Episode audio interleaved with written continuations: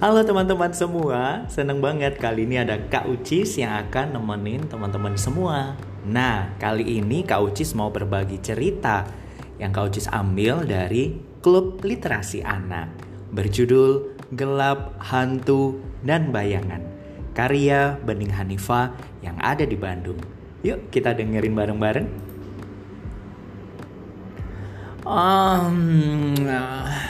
Aku menguap lebar. Udara malam terasa dingin. Suara hujan dan petir terdengar bersaut-sautan. Aku merapatkan selimut lalu membaca doa. Ketika aku hendak menutup mata, takut, gelap, hantu. Terdengar pekian ketakutan. Brak! Pintu kamarku dibuka hingga berdebam. Sebuah tubuh yang kecil dan gemuk menghambur masuk. Kakak! Adik takut. Di kamar Mas Narpi gelap. Ada hantu. Ujar Giaba sambil meringkuk ketakutan sampai gemetar. Aku menggaruk kepalaku yang tidak gatal. Giaba mengangguk. Hantunya warna hitam, besar. Kata Mas dulu, hantunya muncul kalau gelap. Giaba berceloteh sambil menunjuk-nunjuk. Ya pergi Dik, baiklah. Mana coba hantunya? Kakak mau lihat. Aku berdiri menggandeng tangan Giaba yang gemetar ketakutan.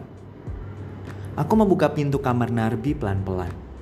Di tanganku sudah ada sebatang sapu panjang untuk berjaga-jaga. Narbi kemana? Tanyaku. Katanya ke toilet, tapi belum balik. Giaba menggeleng. Aku mengernyitkan alis curiga. Aku sedikit gemetar membayangkan hantu itu tiba-tiba muncul dengan wajah menyeramkan. Kamar Narbi memang gelap, hanya ada cahaya lampu kota dan cahaya dari petir yang merambat masuk lewat sela-sela tirai. Aku menoleh ke sekeliling. Tidak ada apa-apa. Mendadak Giaba menjerit nyaring. Kakak, itu ada! Jeritnya sambil menunjuk tembok yang terkena tumpahan cahaya kota. Benarlah hantu yang dimaksud Giaba berada di tembok tersebut, melambai-lambaikan tubuhnya yang bagaikan selimut. Di sampingku, Giaba sudah lari keluar kamar mengintip dari samping pintu. Aku melangkah maju. Mataku menyapu seluruh kamar dengan penuh selidik. Petir menyambar terang, membuat hantu di tembok putih itu terlihat semakin menyeramkan. Aduh!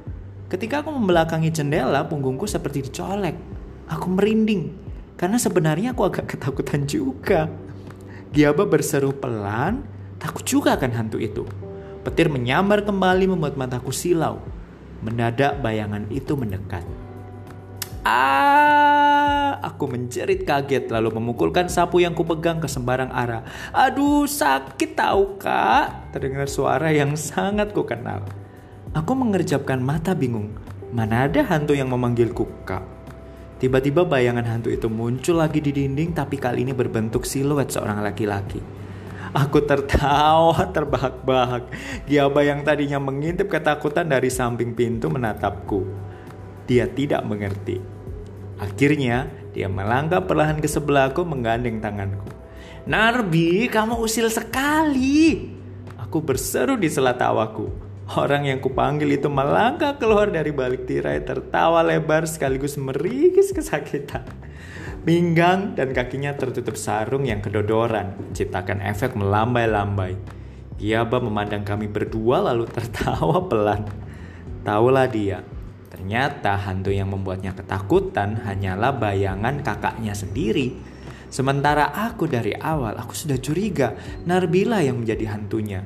Setelah tawaku reda, aku berkata pada Giaba, sekarang dengar kata kakak. Hantu juga makhluk ciptaan Tuhan sama seperti kita. Kita harus semakin takut pada sang pencipta yang menciptakan hantu. Sekarang tidurlah. Kamu juga, Narbi. Ada sesuatu yang menakjubkan yang mungkin menunggu kita esok. Aku berkata, Giaba dan Narbi mengangguk. Petir kembali menyambar terang. Tengkukku terasa merinding. Kulihat sebuah bayangan hitam yang melesat di dinding. Kalian lihat itu? Aku bertanya takut-takut. Tak ada jawaban. Ternyata Narbi dan Giabas sudah terlelap. Kulihat bayangan hitam itu kembali melesat. Aku semakin merinding. Mungkinkah itu... aku lari pontang-panting balik ke kamarku. Lalu bergelung di balik selimut. Gemetar.